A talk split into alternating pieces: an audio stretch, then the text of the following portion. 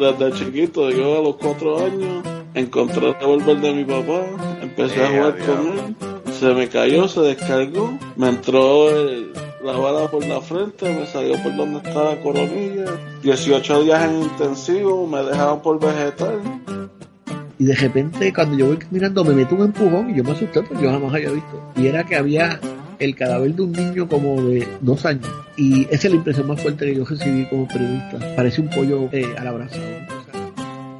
Bienvenidos al Cucubano Podcast número 123. Esta semana, ustedes no se van a imaginar lo contento que yo estoy. Porque el tema de esta semana es un tema que está muy relacionado con ustedes. Y fue que a mí se me ocurrió esta semana mandar un mensaje o poner un post en Twitter y básicamente pedir historias. Lo interesante de esto es que yo he pedido historias anteriormente, nadie me ha mandado un carajo, nadie me ha respondido, nadie me ha dicho nada. No han causado ninguna, ¿verdad? Ninguna olas en el océano virtual de Twitter. Pero esta vez yo no sé qué fue lo que ocurrió, no sé si fue el tema o que tengo un chorro de gente que son super cool ahora, ¿verdad? Que están escuchando el podcast, o que tengo más gente escuchando el podcast que las que estaban antes. Pero el caso fue que les pedí historias sobre su primera vez y les dije que podía ser cualquier primera vez, ¿verdad? Que no importaba cuál primera vez era, que no tenía que ser nada de sexo, que podían ser cualquier cosa que ustedes hayan hecho por primera vez. Y me empezaron a llegar historias. Terminé con un montón de ellas. Algunas personas me enviaron más de una, ¿verdad? Por ejemplo, Ángel, Jaime me envió más de una, la señora Pared me envió más de una, Catástrofe me envió más de una. Y de verdad que me quedé sorprendido, de verdad, porque primero por la variedad de las primeras veces. No todas son de sexo, obviamente, aunque muchas de ellas son de sexo y sé que eso les gusta a ustedes. Pero a pesar de eso, pues me llegaron un montón de historias y lo que decidí fue que como tengo tantas y van a salir de más de 2 horas el episodio, si las pongo todas en un episodio, lo que decidí hacer es hacerla en 2 partes. Lo que voy a hacer es que las personas que enviaron más de una historia, probablemente ponga algunas de las historias en este episodio y algunas en el otro episodio, en el próximo. Así que eso, no se preocupen, las voy a poner todas, ¿verdad? Algunas personas me dijeron que creen que sus historias eran una porquería. Para mí, yo creo que ninguna de las que me enviaron era una porquería. Pero bueno, no sé, de verdad no sé por qué a veces cuando nosotros estamos contando historias pensamos que nuestras historias son una mierda. Y a todo el resto de la gente les gusta. Así que de verdad que no sé por qué, pero no se desanimen con ese asunto porque yo sé que, no sé, las personas que escuchamos historias de otros o es que escuchamos podcasts de historias de cosas que le han ocurrido a la gente, pues lo que nos importa es la vivencia de la persona realmente. Así que esto decidí que es algo que voy a seguir haciendo regularmente. Lo que pensé fue quizás hacer un live, probablemente un Periscope en Twitter, porque tengo más gente que me contesta y me sigue en Twitter que en Facebook. Y yo tengo un juego. Hay un podcast que se llama True Story. Yo no estoy seguro si el podcast ha tenido más seasons, pero yo escuché todos los episodios del podcast. Y hubo un momento dado en que ellos estaban tratando de sacar fondos y ellos hicieron un juego, diseñaron un juego sobre historias, ¿verdad? Que es un juego básicamente para sentarte con tus amistades y contar historias. Hay varias cosas que son de las reglas del juego, pero lo que incluye el juego básicamente es un set de cartas, no sé cuántas son, pero parece que son más de 50 cartas. Y pues obviamente la persona saca una de las cartas, mira qué es lo que dice la carta, y eso básicamente le da unas ideas para que las personas comiencen a hablar sobre situaciones que le han ocurrido relacionadas a esas ideas. Le voy a leer una, ¿verdad? Para darle un ejemplo. Son en inglés, pero se las voy a traducir aquí en el momento, así que ¿verdad? No me juzguen porque estoy sacando una carta aquí al azar y leyéndola. Por ejemplo, esta se llama Héroe, ¿verdad? Estoy en un viaje, voy a salvar el día. Siento que el mundo está en mis hombros, soy capaz de hacer esto. Y las cartas, cada carta de esta tiene una frase así, ¿verdad? O varias frases, en donde pues eso le debe evocar una historia a las personas, y las personas cuentan cosas relacionadas, ¿verdad?, en el momento de lo que le viene a la cabeza sobre esas cartas. Y yo lo que pensaba hacer era un live, qué sé yo, cada semana, cada 2 semanas, sacar una de estas tarjetas y en base a sacar esa tarjeta pedirle a las personas que nos envíen historias.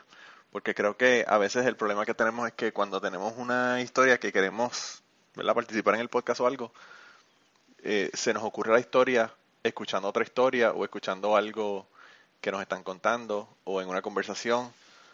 Y yo creo que el hecho de sacar las tarjetas estas y leerlas creo que va a ser una buena motivación para que nos acordemos, ¿verdad? Porque el problema a veces es acordarnos de qué nos ocurrió. Si no tengo un tema, a veces es más fácil no sacar la historia. Pero bueno, la primera historia que yo le quería poner esta semana es de la señora Paret, que fue la primera persona que me envió sus historias, me envió 3 historias.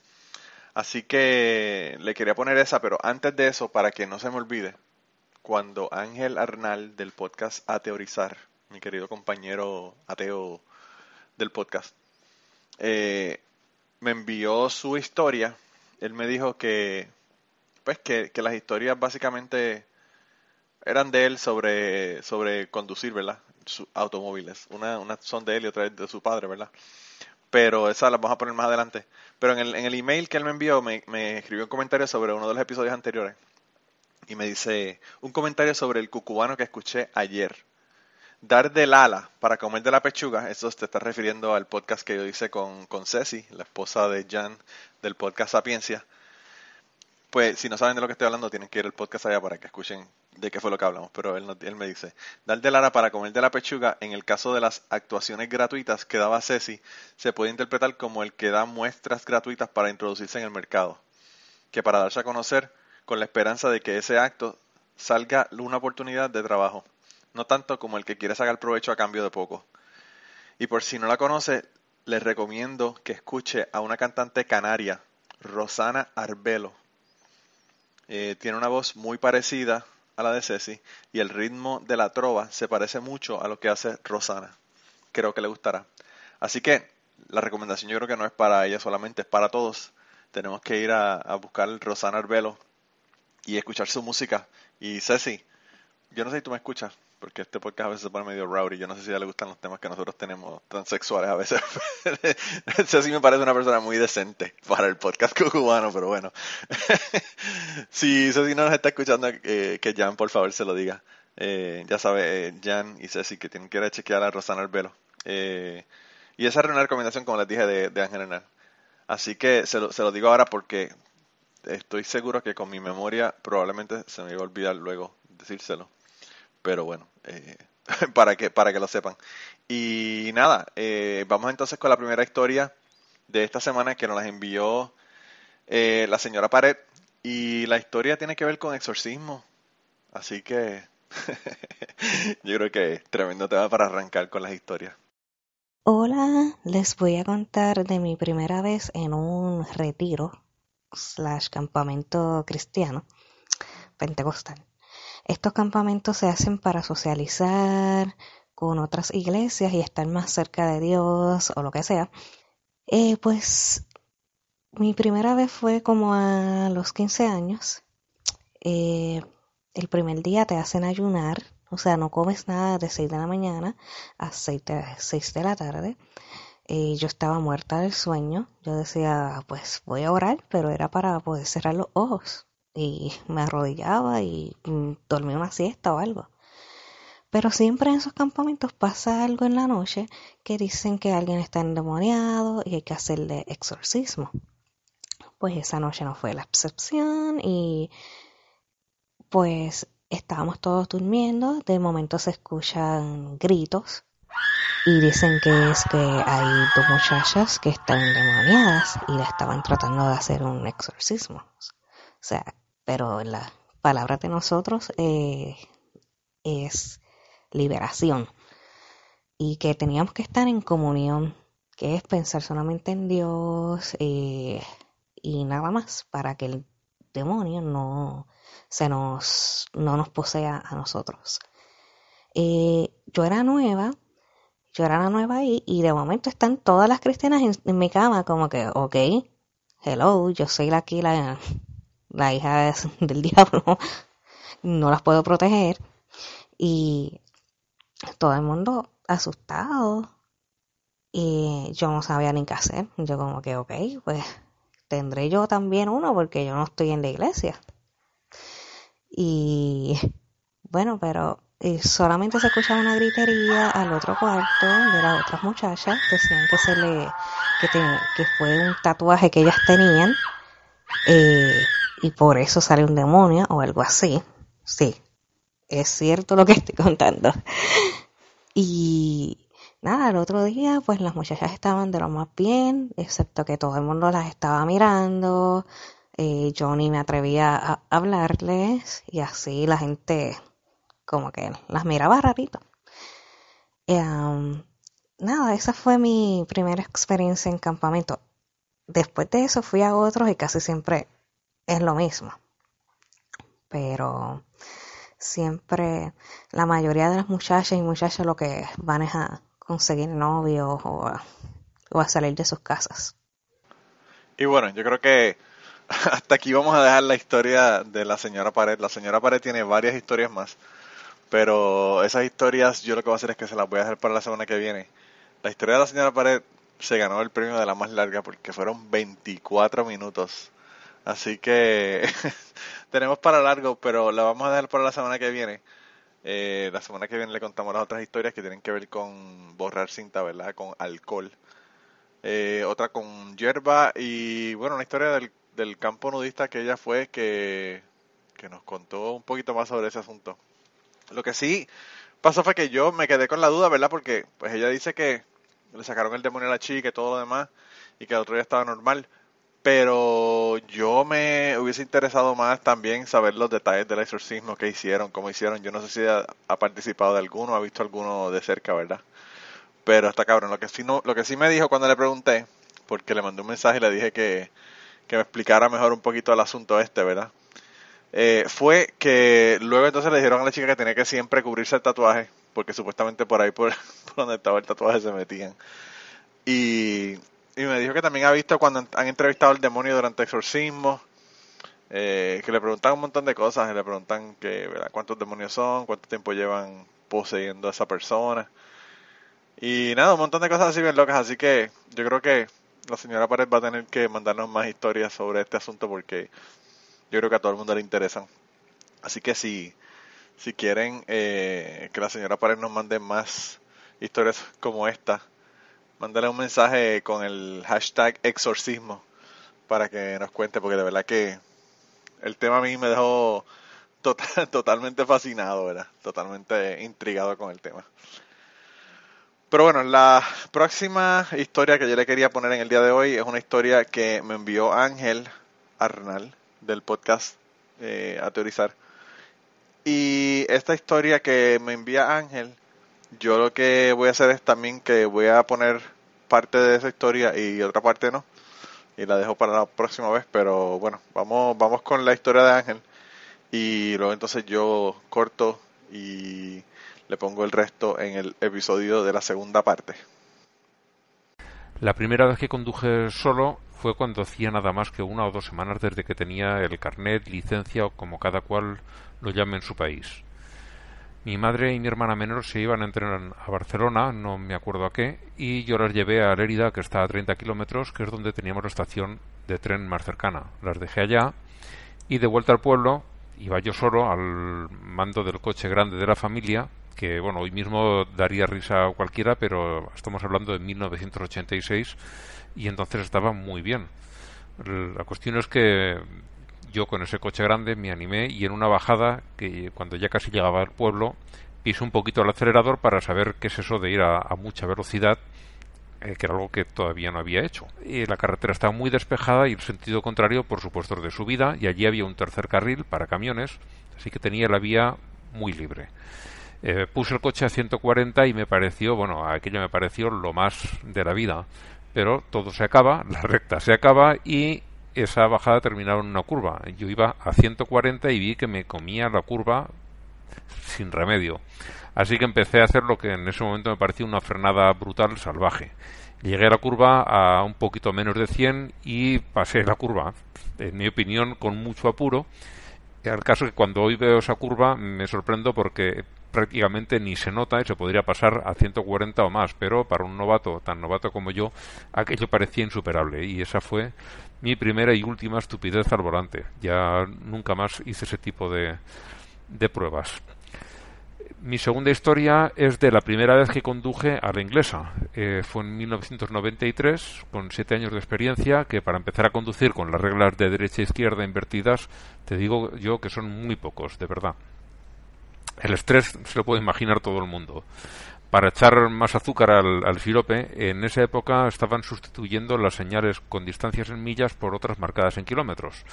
Y no recuerdo cuál era cuál, pero unas decían el libro de viajes que yo tenía que tenían el fondo blanco y las otras el fondo marrón, pero con el paso de los años las autoridades viales de allí relajaron la cuestión y empezaron a mezclarlas. Te encontrabas las que debían tener fondo marrón con fondo blanco y viceversa, y aquello era un horror y no te podías fiar para nada del supuesto código de colores. Además, si quitamos las carreteras más principales, las carreteras irlandesas entonces eran de verdad infernales. Estaban llenas de baches en los que hacíamos la broma: si se me cae el coche dentro tienen que venir los bomberos a sacarlo. Estas carreteras secundarias estaban además siempre desiertas. Te encontrabas alguna oveja o una vaca, pero poco más, y cada poco trozo me cambiaba a mi lado natural de la carretera y eso, te encontrabas con gente de frente diciendo que otro turista. Imagino que debían de pensar. La suerte que tengo es que tuve en esa época, es que los irlandeses son los conductores más amables del planeta, así que al final todo salió bien. Y la última de mis historias trata de la primera y última vez que conduje un coche con los mandos, digamos, peculiares. Fue en Malta, en las vacaciones de verano de 2007. Alquilamos un Kia pequeñito, que es un coche de fabricación coreana. Me parece que el modelo era un Picanto. Y para movernos por la isla, los 4, mi señora, mis 2 niñas y yo, era más que suficiente. Lo que no nos dijo el señor de la agencia de alquiler era que las palancas de los lados del volante estaban invertidas. Así que en ese viaje conducir a la inglesa era el menor de mis problemas, sobre todo porque el tráfico en Malta es infernal, siempre a todas horas hay muchísimo tráfico y no tuve opción de equivocarme de carril porque siempre había otros vehículos en los que fijarme. Y tampoco fue un problema grave el que conduzcan como locos. Bastaba con dejar que me pasasen todos, hasta los autobuses, que los autobuses interurbanos allí no tienen puertas, y me adelantaban subiendo un puerto de montaña a más de 100 por hora con curvas a derecha e izquierda constantes, y ya te digo, eso fue fácil. Lo más complicado era que cada vez que llegaba a un cruce y quería girar, ponía en marcha el limpiaparabrisas en vez del intermitente, a no ser que los cruces estuvieran muy juntos, porque entonces aún duraban las carcajadas de mis hijas desde el cruce anterior y me tenían sobre aviso, y mis hijas se pasaron ese viaje con el cuello estirado viendo cómo me equivocaba una vez y otra y otra. Creo que en su vida se han divertido tanto en ningún viaje. Y ya la historia de bonus, que no es mía, es de mi padre. Él se sacó el carnet en 1966 y prácticamente a la vez se compró su primer coche. Era un Citroën 2 caballos porque necesitaba un pick-up o algo parecido, y en el año 66 en España era lo más parecido que te podías comprar. Salió de la tienda tan feliz con su coche nuevo y dijo: voy a darme una vuelta para estrenarlo. Y la vuelta se le complicó. No había recorrido ni 100 metros cuando se le puso detrás un coche de la Guardia Civil, que para quien no lo conozca es una de las policías de España. De repente se dio cuenta de que no sabía para qué eran las palancas, las que se me complicaron a mí en Malta. No sabía para qué eran. Y era porque ni se había leído el manual, ni le había preguntado al vendedor, ni las había probado antes de salir de la tienda. Con el miedo del novato, que hay que pensar que mi padre entonces tenía nada más que 23 añitos, era un jovenzuelo, no quiso hacer ninguna maniobra sin señalizar porque si no sabía que le iban a sancionar. Y tampoco quiso arriesgarse a hacer señales sin ninguna acción por lo mismo, por decir, ¿qué estás haciendo? Y que le pusieron una sanción. Así que al final decidió seguir adelante esperando que la Guardia Civil lo adelantase o se desviara. Pero no lo hicieron y los tenía pegados a la espalda constantemente. Él iba muy despacito, a ver si se aburrían, pero nada, no dejaban de seguirlo. Terminó recorriendo casi 15 kilómetros hasta que por fin la Guardia Civil se decidió a adelantarlo y en cuanto los perdió de vista paró, probó todas las palancas y se dio la vuelta para volver para su casa. Y estas son mis historias. Y bueno, yo les mentí despiadadamente. Les dije que le iba a poner solamente la primera historia, pero luego de que puse el file aquí me di cuenta de que las historias solamente tenían como 6 minutos, así que lo que decidí fue que, bueno, mejor le pongo las historias completas y le dejo la parte de Ángel completa para que la escuchen todas las historias. Y lo que sí le quería decir a Ángel es que, Ángel, me recordaste una historia de una cosa que me ocurrió a mí. Yo estuve con la que era mi novia en aquel momento, hace muchos años atrás, en la isla de San Tomás, que nos queda a nosotros en Puerto Rico justo al ladito, ¿verdad? Y nos fuimos de un fin de semana para allá, para la isla de San Tomás. Y en la isla de San Tomás estuve guiando por el lado opuesto, ¿verdad? La isla de San Tomás tienen esta práctica británica de guiar por el lado que no es. Pero el único problema es que los automóviles en la isla, ¿verdad?, vienen de Estados Unidos mayormente. Y entonces el problema que hay es que el guía está en el lado opuesto. Entonces uno está guiando con el guía, ¿verdad?, a mano izquierda en el carro, pero está guiando al revés. Entonces uno está guiando en la parte más lejos, ¿verdad?, del centro de la carretera. Así que es una locura, de verdad. Y además de eso, pues como le pasó a Ángel, a mí también me pasó que me estuve ahí cambiando de carril sin darme cuenta, y a veces guiaba, qué sé yo, medio kilómetro en el lugar donde no estaba.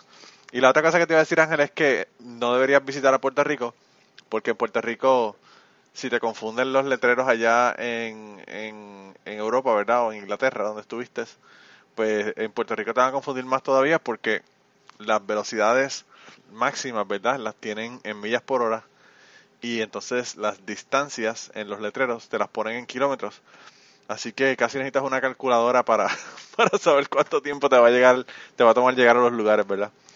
Así que bueno, eso como una nota curiosa de la locura de ser una colonia en donde la mitad de las medidas están en métrico y la otra mitad de las medidas están en el sistema, ¿verdad?, imperial británico antiguo.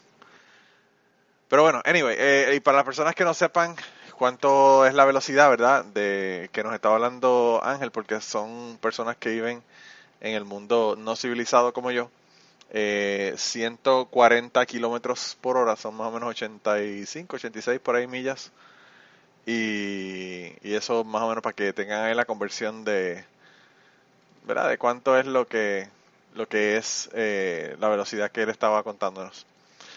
La próxima sección, yo les quería poner parte, esta sí va a ser parte, porque Jaime también me hizo un montón de historia y es bastante larga. Voy a dejar una parte para la semana que viene y la otra parte, entonces se la pongo aquí. Creo que le voy a poner solamente la primera historia. La primera historia yo le puse de nombre La Caridad Romana. Y si no saben por qué, ya yo le puse en Twitter, ¿verdad?, que fueran y verificaran. La Caridad Romana es una pintura. Vayan y googleen para que vean de qué se trata la historia si quieren. Y si no, escúchenla y van a saber de qué se trata. Pero anyway, Jaime, como siempre, le encanta hacer ruidos extraños. O conseguir ruidos así pintorescos en sus grabaciones.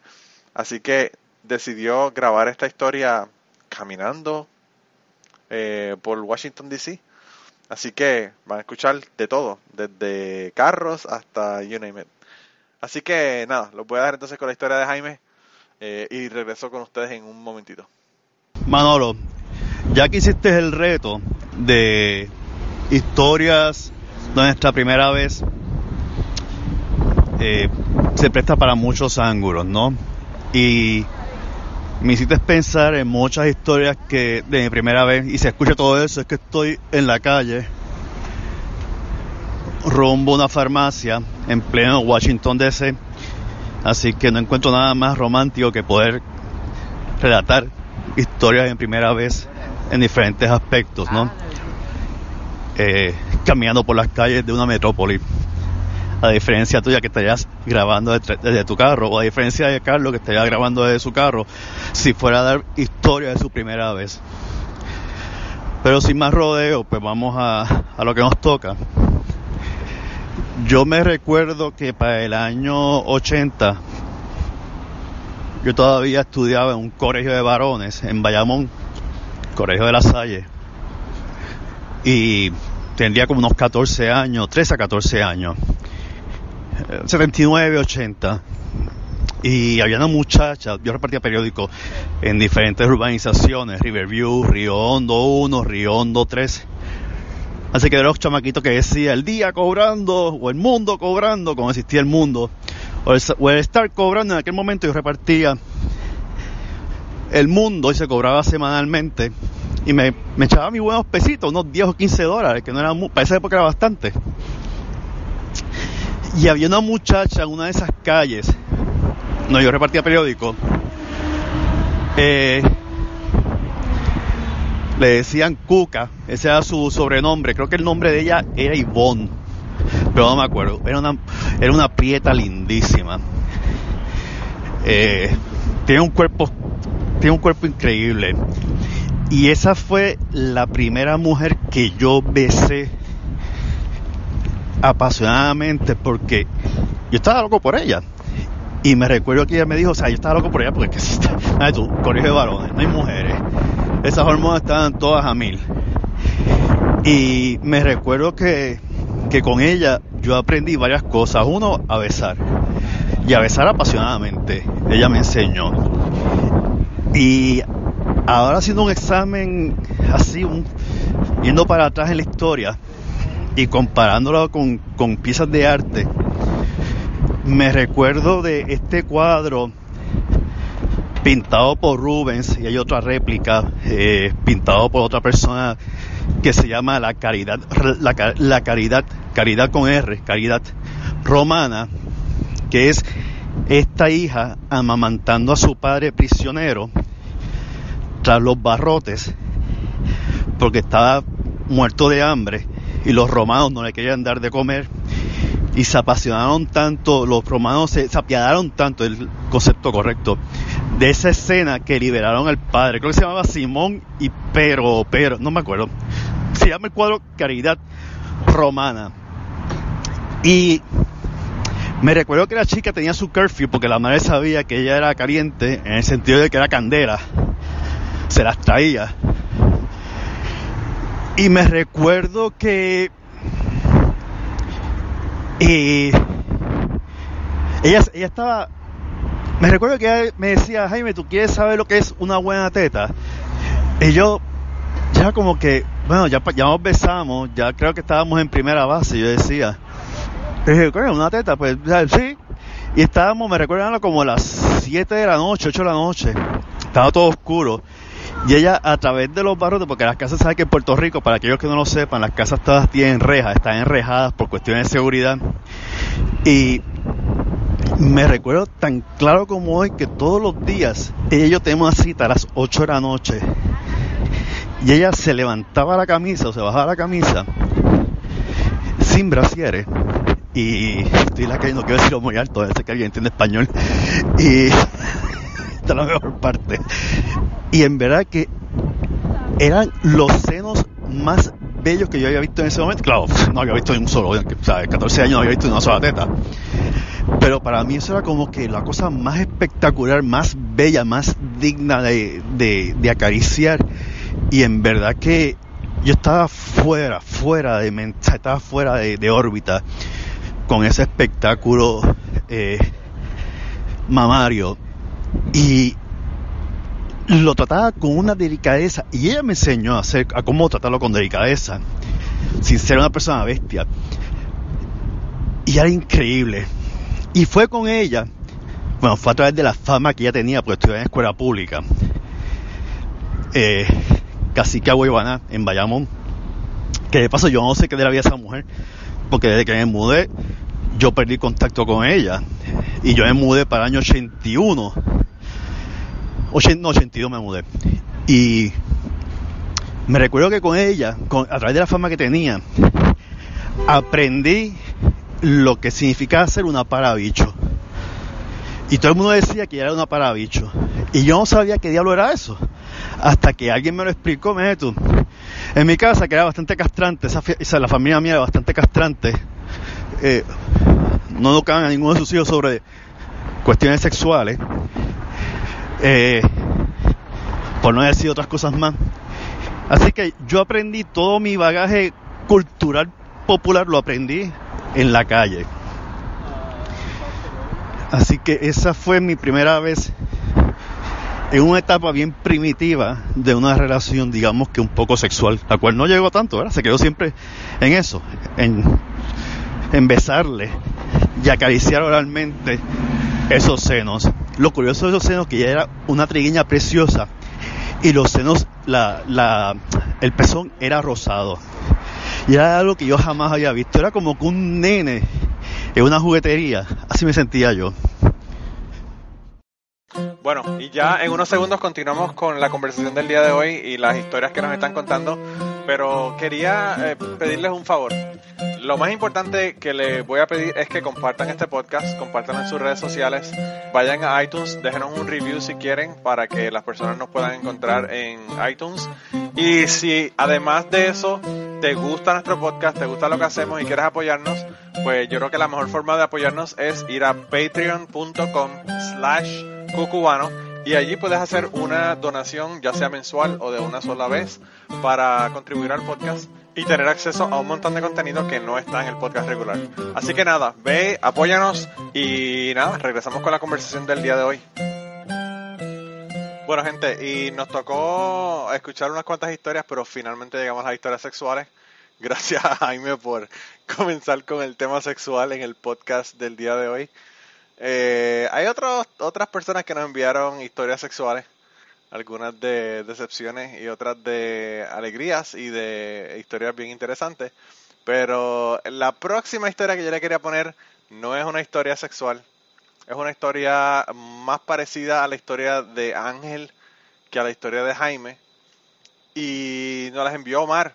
Así que Omar nos envió una historia sobre autos, conducir y sobre estar borracho. ¿Y qué no decirle a un policía cuando nos para y estamos borrachos? Así que los voy a dejar con esta historia de Omar, que de verdad que cuando él llegó a esa parte yo por poco me caigo de la silla riéndome. Pero anyway, no les voy a dar spoilers. Bueno, mi primera vez no es no va a ser tan profunda como las que has escuchado, pero pues fue mi primera vez que me emborraché. Fue a los 23 para 24 años, exactamente 3 días luego de mi papá fallecer.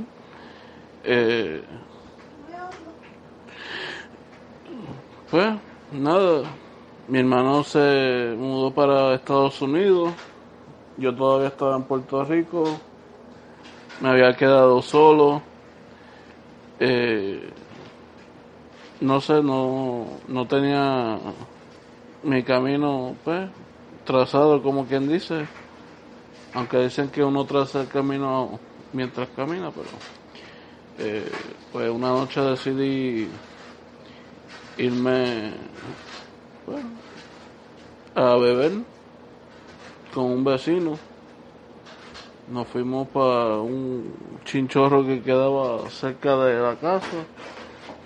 Nos fuimos al carro de él.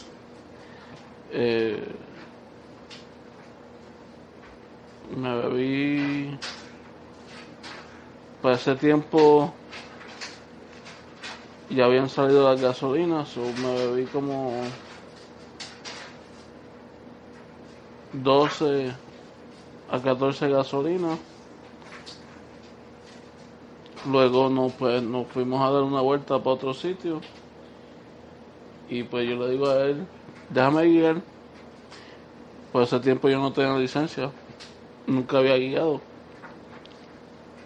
cojo el carro y estoy guiando normal porque estaba más jodido que yo, eso no podía manejar. Y me da con coger una curva a 40 millas por hora. Terminé volcando el carro de lado. No podía salir porque el carro estaba de lado.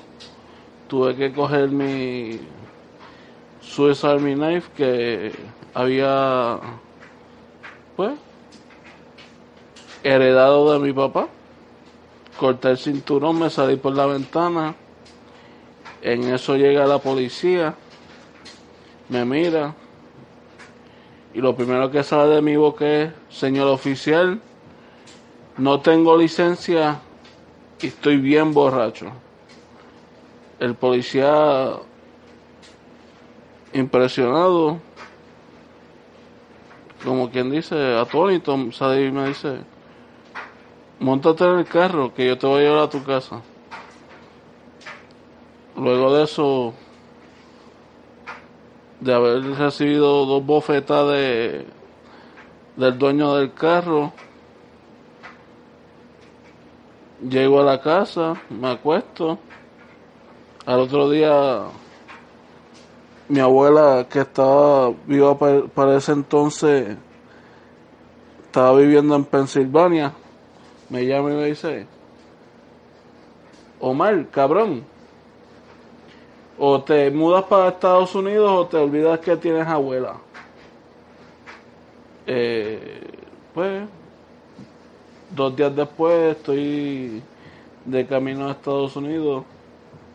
No sé qué hubiera pasado si, pues, no me hubiera quedado en Puerto Rico.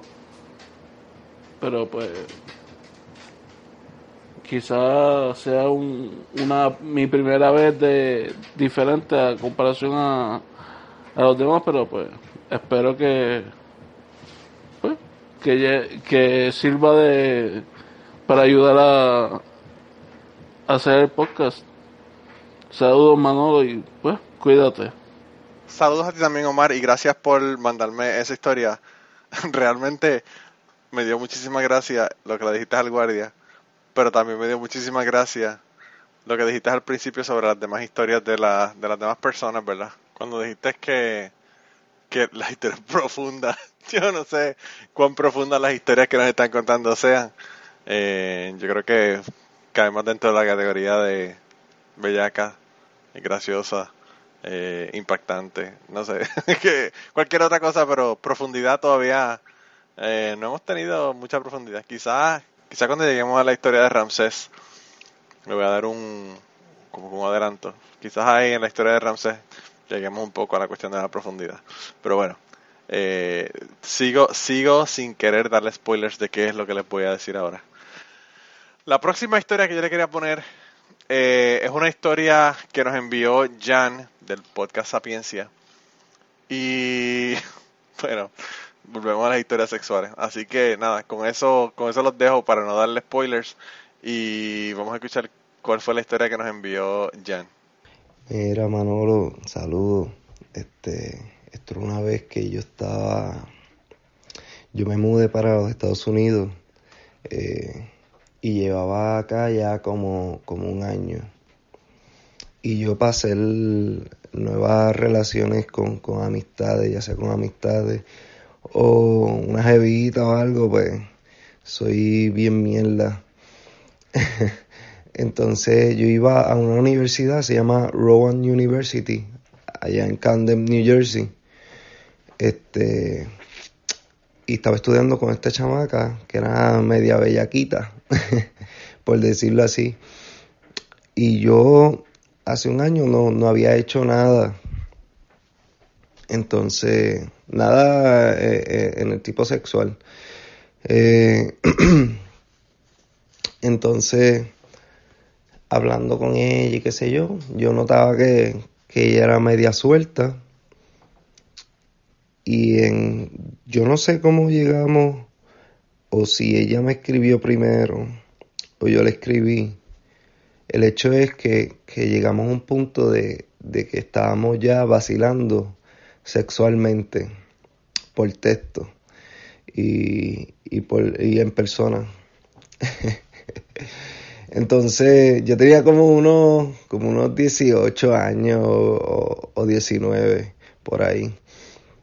Yo me recuerdo que un día estaba en casa y le escribí a ella y le dije, a que tú no te atreves a venir a casa para hacer como un one night stand. Y viene ella y no va a casa. En casa no estaba ni mi papá ni mi hermana. Yo vivía con ellos y ese día los dos estaban trabajando y yo era el que estaba en la universidad. Entonces yo fui a la universidad, que me quedaba como a 5 bloques a pie. Y la busqué a la universidad, llegué a casa. Y para ese tiempo mi papá le había comprado una caja de condones a mi hermana. Pues estaba empezando en eso de tener relaciones y no querían que saliera embarazada. Anyway, salió embarazada. Parece que no los usaban. Anyway, entonces llegamos a casa y yo soy bien cagado para empezar una conversación. Imagínate, o sea, eso era en el tiempo antes. Imagínate para empezar un foreplay o a meterle. Entonces, yo no sé si fue ella la que empezó a bregotear, a toquetear, a besar. Obviamente yo no bajé el pozo porque yo no la conocía a ella y no iba a meter mi boca ahí. Anyways, el hecho fue que pues me puse el condón y empezamos, tan. Y pasaba 10 minutos, 15 minutos. Y yo fajado ahí, sudando. Yo padezco del corazón. Y mi corazón a las millas, pero motivado, dándole, para tratar de terminar, de venirme. Y no me vengo. El hecho fue que en una de las que entra y sale, yo vi el condón roto, pero lo seguí así, sin el condón. Pam, pam. Pero nunca me vine, mano. Estaba tan cagado que nunca me vine. Después nos bañamos en la misma casa y traté de darle, ¿sabes? Con el macho alfa arriba y con el orgullo de que esta cabrona le va a decir a todo el mundo que yo no me vine. Pues cuando nos bañamos juntos y ahí traté otra vez. Y tampoco me vine, nunca me vine. Mi primera vez de one night stand, nunca me vine. Y fue la única vez que hice eso de atreverme a estar con alguien de amistad. Pero nada, esa es la historia y aprovecho para que me sigan en el podcast Sapiencia, iTunes, SoundCloud, Evox.com. No, gracias Manolo. Si no lo quieres poner esta parte, no la ponga, no hay problema. Pero nada, gracias y éxito en el proyecto. Está bien buena la idea. Mira, Jan, ya que me has dado el pie forzado, yo creo que voy a aprovechar para eso mismo, para darle promoción a toda la gente que nos enviaron las historias, ¿verdad? Quería primero que nada darte el plug a ti, la gente que no escuchan el podcast Sapiencia. Quiero recomendárselo realmente. Mi podcast, me parece que es la semana que viene o la semana de arriba la que va a salir. Así que yo salgo allá en el podcast y vayan y chequenlo porque de verdad que está brutal. Habla de Puerto Rico, tienen trivia. Y, mano, Jan de verdad que está tumbando cabezas con el jodido podcast porque el cabrón está regalando tarjetas de regalo de $25 y va a seguir haciéndolo. Así que sigan a los podcasts porque pueden ganar dinero. Así que dense la vuelta por allá. De verdad, saludos Jan, saludos a Ceci también, que estuvo en el podcast. Y le están metiendo bien cabrón, así que de verdad que sigue para adelante. También quería aprovechar para hacer una promoción a mi podcast, que ya no estoy en él, pero todavía se mandan matos en el iTunes. Y es el podcast Ateorizar. En el podcast Ateorizar pueden allá escuchar a Ángel Arnal, pueden escuchar a Kirkigan y pueden escuchar a Blanca. Y de vez en cuando yo pienso darme la vuelta por allá también, así que quizá reciban la grata sorpresa un día de escucharme a mí de nuevo. Así que dense la vuelta por allá. El podcast, he escuchado todavía mucha gente muy, muy contentos con el podcast. Así que lo que aprendí al dejar el podcast y no estar grabando con ellos es que no hacía falta un carajo para mí, yo, para nada en ese podcast. Realmente los compañeros están haciendo un trabajo brutal. Me gustó mucho el último episodio que grabaron. Y bueno, nada, dense la vuelta por allá por el podcast Ateorizar. Y recuerden también que tengo el podcast Polifonía. El podcast Polifonía yo lo grabo con Catástrofe. Catástrofe tiene, además del podcast Polifonía conmigo, el podcast Bizarro, que también lo pueden escuchar donde mismo consiguen todos estos podcasts, consiguen ese. Dense la vuelta por allá. Ella está en Evox, así que lo consiguen en Evox también.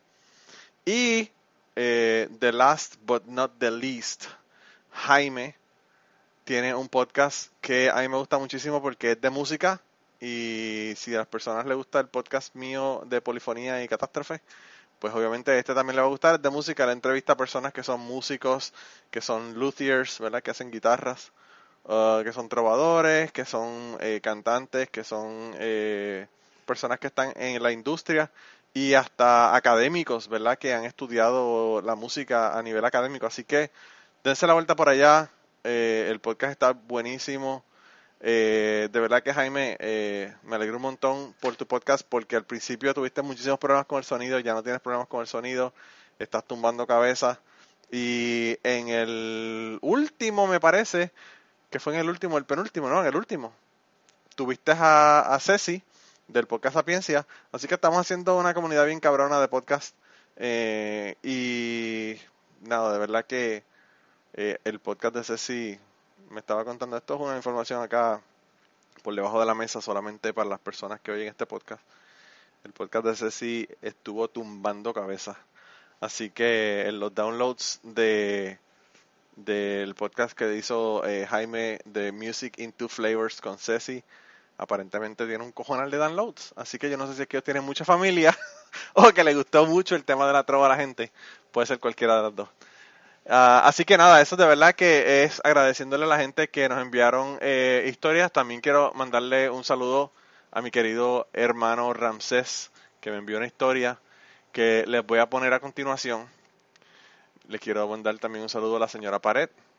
Les quiero mandar un saludo a Omar, que nos envió historias.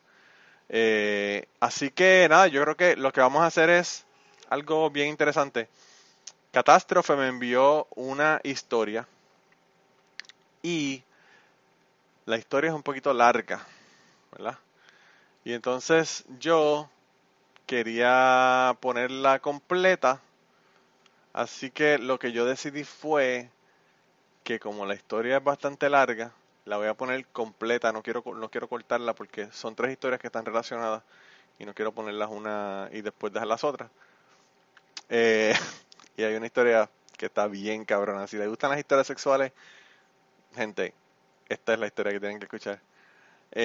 Así que lo que voy a hacer es que para el próximo episodio no va a ser la segunda parte de este episodio. Esa es la mala noticia que les tengo que dar antes de terminar el episodio de hoy. El próximo episodio va a ser con la hermana de Jan. Y la hermana de Jan estuvo grabando con nosotros. El podcast quedó cabrón. Nos contó unas historias ahí de una cuestión con su automóvil. Un update, ¿verdad? De lo que ella habló de su automóvil con Jan. Pero también nos habla de... Ella es bisexual. Así que, imagínate. Con eso nada más ya les volé la cabeza. Así que ese podcast lo vamos a poner la semana que viene. Le vamos a dar 2 semanitas. Y en 2 semanitas, entonces subo la segunda parte de este podcast, en donde van a tener el final de las historias de la señora Pared, el final de las historias de Jaime caminando por Washington D.C., las historias de Catástrofe y quizás 2 o 3 historias mías de que se me ocurran cuando me acuerde, ¿verdad?, por las historias estas que están contando. Y eso es lo que va a pasar. Lo que sí voy a hacer es que las personas que me apoyan en Patreon van a poder, en algún momento esta semana voy a subir la segunda parte para que estas personas tengan, puedan acceder a este episodio en Patreon más o menos 2 semanas y media o algo así antes de que salga en el stream, en el feed de iTunes. Así que bueno, esa es el plan de las próximas 2 semanas. Eso es lo que va a ocurrir por las próximas 2 semanas. Y sobre la historia de Jan, yo quería decirle que, mano, a mí también me pasa lo mismo. Yo no sé por qué, yo no soy un chico de one night stands, debe ser el problema. Pero cuando yo tengo sexo con una chica por primera vez, tengo un 85% de probabilidad de que no termine, no me venga. Así que no te sientas mal, Jan, de verdad que está cabrón. La otra cosa que me acordaste, para ir entonces a la historia de Ramsés, fue que a una chica, yo creo que ya eso lo conté en el podcast. Si lo conté en el podcast, le pueden dar para adelante. Pero había una chica asiática que yo conocí, ¿verdad?, de la universidad. Y yo le dije a ella que empezamos a bellaquear por Messenger. Para que ustedes tengan una idea de cuánto tiempo hace de esto. Eso hace mucho tiempo atrás. Ya el Messenger murió hace años, ¿verdad? Pero era el Messenger de Microsoft. Y pues yo empecé a hablar con ella, qué sé yo. Yo no sé por qué ella estaba en el Messenger mío. Si era que yo tenía su email y aparecía, ¿verdad?, por la lista de los emails que tenía en mi email o qué. Pero el caso fue que empezamos a hablar y qué sé yo, que empezamos a bellaquear por Messenger. Y yo le dije a esa chica que yo iba a ir a su casa para, ¿verdad?, como dijo Jan, tener un one night stand. Y entonces ella me dijo que sí, que perfecto, que fuera. Y yo le dije que para yo asegurarme de que ella no estaba comiendo mierda y no iba a hacerme perder el tiempo de viajar hasta su casa, porque no era una casa que era muy cerca de la mía, le dije que cuando ella abriera la puerta, que tenía que abrir la puerta sin ropa. Ay, qué cabrón soy tú. Yo le dije que si ella no abría la puerta sin ropa, yo me iba a dar media vuelta y me iba a ir. Y entonces, pues ella, yo me salí, ¿verdad? Y me dijo que sí, que perfecto, que me iba a recibir desnuda. Y yo dije, ok, perfecto. Era un complejo de apartamentos, ¿verdad? Y entonces yo fui a la casa de ella, y cuando llegué a la casa de ella, pues la chica no estaba desnuda, la chica tenía ropa. Pero lo que tenía puesto era un baby doll, ¿verdad?, así de estos bien sexy. Me acuerdo como ahora, era de color peach, de color anaranjado, de color naranja. Y bueno, el baby doll era de estos de los que se ve todo, ¿verdad? Entonces, ahí yo hice el cálculo y yo dije, bueno, la chica no está desnuda, pero se le puede ver todo. Así que vamos para adelante. Y nada, no di la media vuelta, sino que entré a la casa. Y nada, hicimos lo que teníamos que hacer. Y bueno, la historia tiene un final triste, porque la historia terminó en un doctor con antibióticos.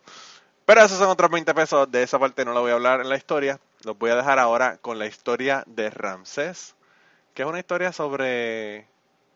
aparenta ser sobre una cosa, pero es sobre otra. Es como The Walking Dead. Yo le comentaba a Ramsés que The Walking Dead, la gente se cree que son historias de zombies, pero realmente no son historias de zombies, son historias de cómo actúan los seres humanos en situaciones extremas. Y la historia de Ramsés se llama Aprendiendo a Nadar, y, ¿verdad?, mi primera vez nadando. Y realmente habla sobre 2 cosas bien interesantes, así que, Omar, hablando de profundidades, esta es la historia que va a ser la historia profunda del día de hoy. Y nada, nos vemos entonces la semana que viene. Tenemos a Rose, la hermana de Jan, como le dije, y la semana de arriba tenemos la segunda parte, en donde tendremos la primera vez de Catástrofe, la segunda historia y tercera historia de la señora Pared, la segunda historia y tercera historia de Jaime. Y nada, eso va a ser lo que vamos a tener en la segunda parte. Así que nada, nos vemos, se cuidan un montón. Besos, abrazos, y estén pendientes a Twitter porque voy a hacer un live o un Periscope en algún momento en donde voy a hablar cuál es el tema para las próximas historias que ustedes me van a enviar. Así que nada, eso viene por ahí también. Y nada, los dejo entonces con Ramsés. De verdad que tengan una semana excelente. Mi primera vez nadando. Yo estaba como uno de tantos veranos en mi niñez en casa de una de mis tías en el área metropolitana de Puerto Rico, en Guaynabo. El condominio se llamaba La Rosaleda. No sé exactamente dónde, cerca de qué era, no lo ubico ahora mismo. De hecho, si intentara buscarlo ahora mismo no sabría llegar. Era un condominio alto y tenía piscina. Entonces estábamos, recuerdo que varios primos y nada, todo el mundo se fue para la piscina y yo me quise quedar en el apartamento, de mi tía, que era como un tercer piso, pero desde ahí se veía la piscina. Yo me quise quedar por la timidez tan grande, terrible, paralizante que yo tenía en ese momento, y que pienso que tiene que ver mucho con el miedo con el que tiene que vivir un niño gay, sabiéndose gay, a pesar de no estar muy consciente de ello, sino que pues tener esa impresión de que hay algo mal en él, con él, y de que es pecado y tú estás jodiendo, ¿verdad? Todo ese miedo y con el que uno crece y ese pánico que uno empieza a tenerle a la gente, sabiéndose diferente y que pues como que hay algo mal con uno. Así que esa era la gran raíz de la timidez que yo siempre sufrí en mi niñez y mi adolescencia. Ese día en particular, todo el mundo se fue para la piscina y yo me quedé solo en el apartamento de mi tía. Y a pesar de que mis primos me insistieron que fuera con ellos, yo me quedé allá arriba y desde allá yo veía a todo el mundo en la piscina. Y la piscina estaba llena de toda la gente, vecinos y eso. Y yo veía a la gente disfrutando y todo. Y yo con deseos de estar allá, con unos deseos bien grandes de estar allá con mis primos y con todo el mundo. Pero no me atrevía. Por ese miedo, esa timidez tan grande que yo tenía. Y recuerdo vívidamente todo ese temor tan paralizante. Y querer hacer una cosa y no permitírmelo. Así que pasaron varias horas y la piscina se fue vaciando y vaciando, la gente se fue yendo, hasta que prácticamente solo quedaron mis primos y mis hermanos. Y no recuerdo ahora bien qué pasó, que ahí fue que yo decidí bajar. Realmente no recuerdo qué me impulsó a tomar la acción de bajar finalmente a la piscina. Así que bajé y me uní a mis primos y a mis hermanos. Y tiene que haber sido algo bien especial y algo particular que me tiene que haber impulsado a atreverme a bajar, a unirme a mis primos a la piscina, porque no solo eso, sino que yo no sabía nadar y yo me metí a la piscina y yo dije, yo voy a aprender a hacer esto y no le voy a preguntar a nadie y nos va a demostrar la debilidad, digamos, de decir que no sé nadar.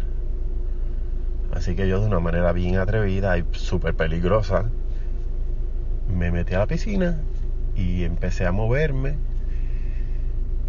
hasta que de algún modo pues salí nadando. Obviamente no con ningún estilo, ¿verdad? Sino que desplazándome por el agua, digamos. Pero comencé a hacerlo sin ningún miedo. Y dije, ay, esto es bien fácil. Y empecé a nadar a mi estilo. Hasta que inclusive me tiré hacia el lado, hacia la parte profunda de la piscina. Así que yo fácilmente me pude haber ahogado. O por lo menos haber pasado un mal rato. Y empecé a disfrutar aquello enormemente. Y ya solo quedábamos, como les mencioné, mis primos y mis hermanos y yo.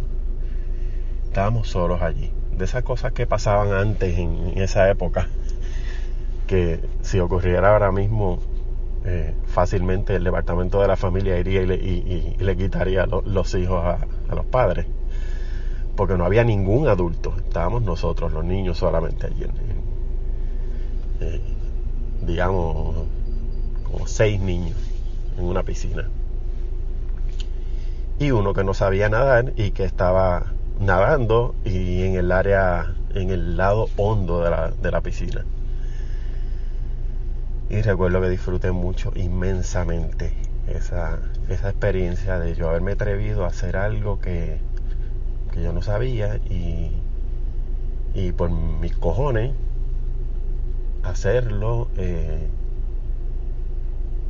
por mí mismo y haberlo logrado. Recuerdo que pasamos toda la tarde en la piscina y después al día siguiente y al siguiente, y entonces el agua como que se volvió uno de mis pasatiempos favoritos, estar en piscina, playa, y disfrutaba muchísimo una nadar hasta el día de hoy, ¿verdad?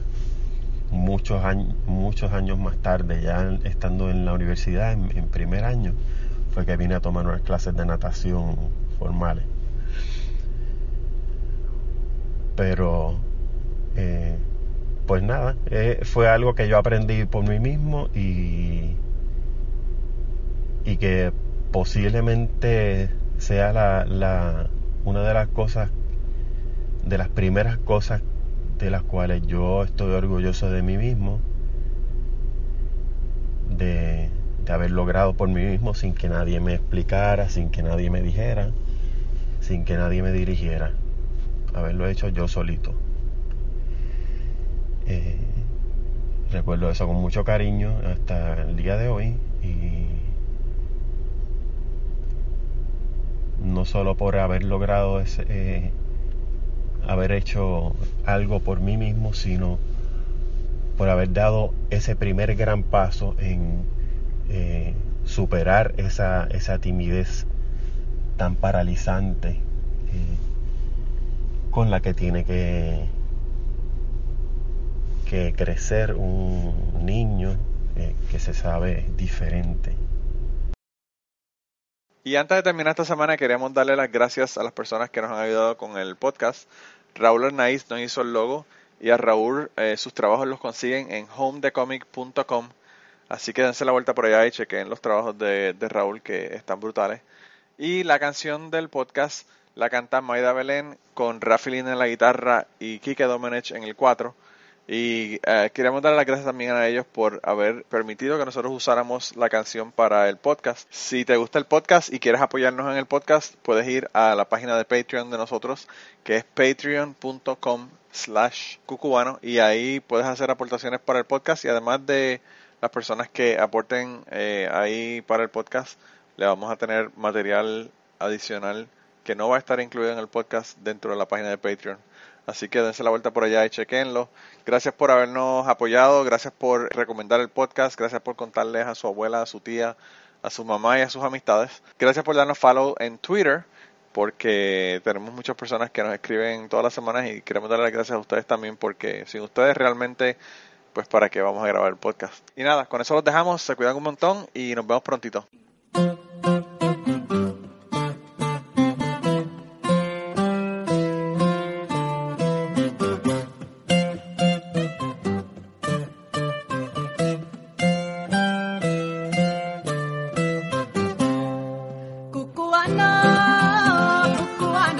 Soy estrella de la noche,